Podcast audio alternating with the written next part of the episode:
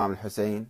أبو عينين الصافي يقول لم ألزم أحدا بالمشي ولكن لا يجوز أن تحرم ما لم يحرمه الله.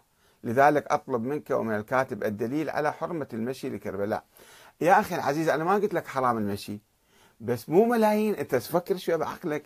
يعني أنت الجهود اللي تصرف والطاقات والأوقات والأموال اللي قاعد تصرف في مكان معين والناس كلهم ما محتاجين. هم بإمكانهم يأكلون ويشربون. دول الناس اللي يمشون مو فقراء ومساكين.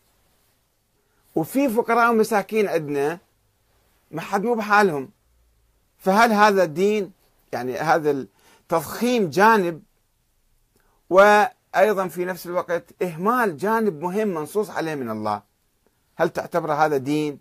هل تعتبر هذا صحيح؟ هل هذا توازن في التخطيط العام للبلد؟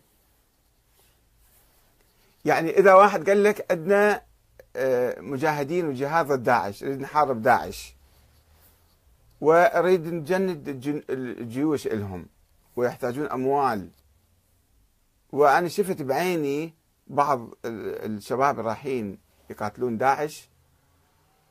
صدقوني التقيت بهم ويقول والله إحنا رايحين وما عندنا عارفين عوائلنا وأطفالنا ورايحين إحنا للجبهات وبدون بدون راتب بدون شيء. إن شاء الله يكون أعطوهم بعدين. أنا قبل سنة سنتين شفتهم.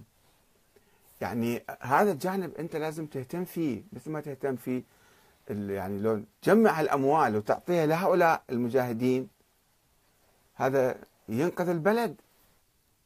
وعندك تخلف في في كل شيء في البنية التحتية في البلد. عندك تخلف في الماء في الكهرباء في المجاري في الطرقات في الإنترنت في أشياء كثيرة في, في تخلف البلد. لأنه عندنا عجز. عندنا عجز. وفي عندنا سرقات ما شاء الله. وأيضا عندنا صرف بالمليارات ميزانيات ضخمة جدا. تبني بلد بها أنت الميزانية لو صرفتها في الوجه الصحيح. يعني مش ضروري هيك تصرف أنت سفرة واحدة في الناصرية يتفاخرون بها. 75 كيلو متر سفرة واحدة أطول تدخل في هذا قائمة جينيز هذا اللي الأرقام العليا يعني. 75 كيلو متر طول سفرة. انظروا إيش قد هذه فيها طعام. وإيش قد طعام يهمل ويكب ويلقى في في المزابل. لأنه مو كل الناس يأكلون هذا الاكل هذا. طيب أصرف قدر الإمكان. وفر شوية من الأموال اللي عندك. منين جايب الفلوس؟ أنت الله أعلم. بس وفر شوية من الأموال وابني بها البلد ابني بها مدرسة ابني بها مستشفى وفر الدواء لإخوانك المحتاجين. مو ذاك اليوم أحد الأصدقاء من كربلاء صحفي كان ناشر صورته. عبد الهادي البابي يقول رحت للمستشفى بالليل بالقوة حصلت لي طبيب. بعدين رحت جيب الدواء. الدواء ما موجود بالمستشفى. هاي مستشفى كربلاء. قبل أسبوع أسبوعين. وبعدين روح اشتري من برا وأنا مريض ومتألم وأطلع برا أدور على دواء وجبت الأبرة وضربني إياها وما فادت. روح جيب أبرة ثانية وجيب الدكتور وجيب يعني ما عندنا رعاية في المستشفيات ما عندنا تأمين صحي لعامة الناس وخاصة الفقراء والمساكين. تأمين صحي وتأمين اجتماعي هذني قوانين أساسية ضرورية في سعادة أي مجتمع.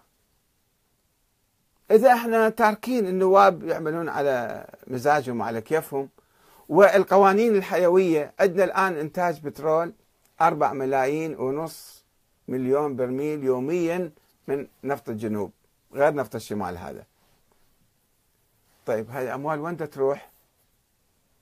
منو يحاسب؟ منو يراقب؟ منو يعرف؟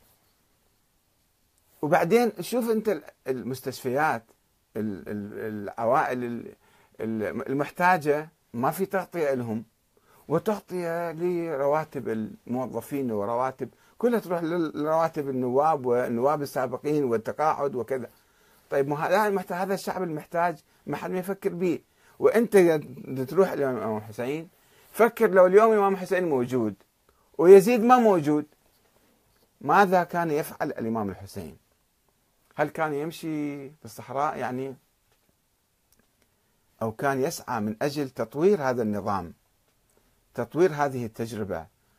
آه، البحث عن الفقراء وعن القوانين الصحيحة التي يبني بها البلد. ماذا؟ خلينا نتصور شوي. الإمام الحسين لو اليوم اجى شنو كان يسوي الإمام الحسين؟ ما عنده ما واحد يقول له تعال بايعني. هو الآن حاكم بالعراق. مو أنتم أبناء الحسين؟ مو أنتم تحكمون؟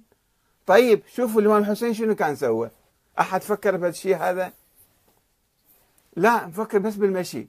ما نفكر الإمام الحسين ماذا يريد منا؟ ماذا يعمل؟ ويجب أن نعمل اليوم.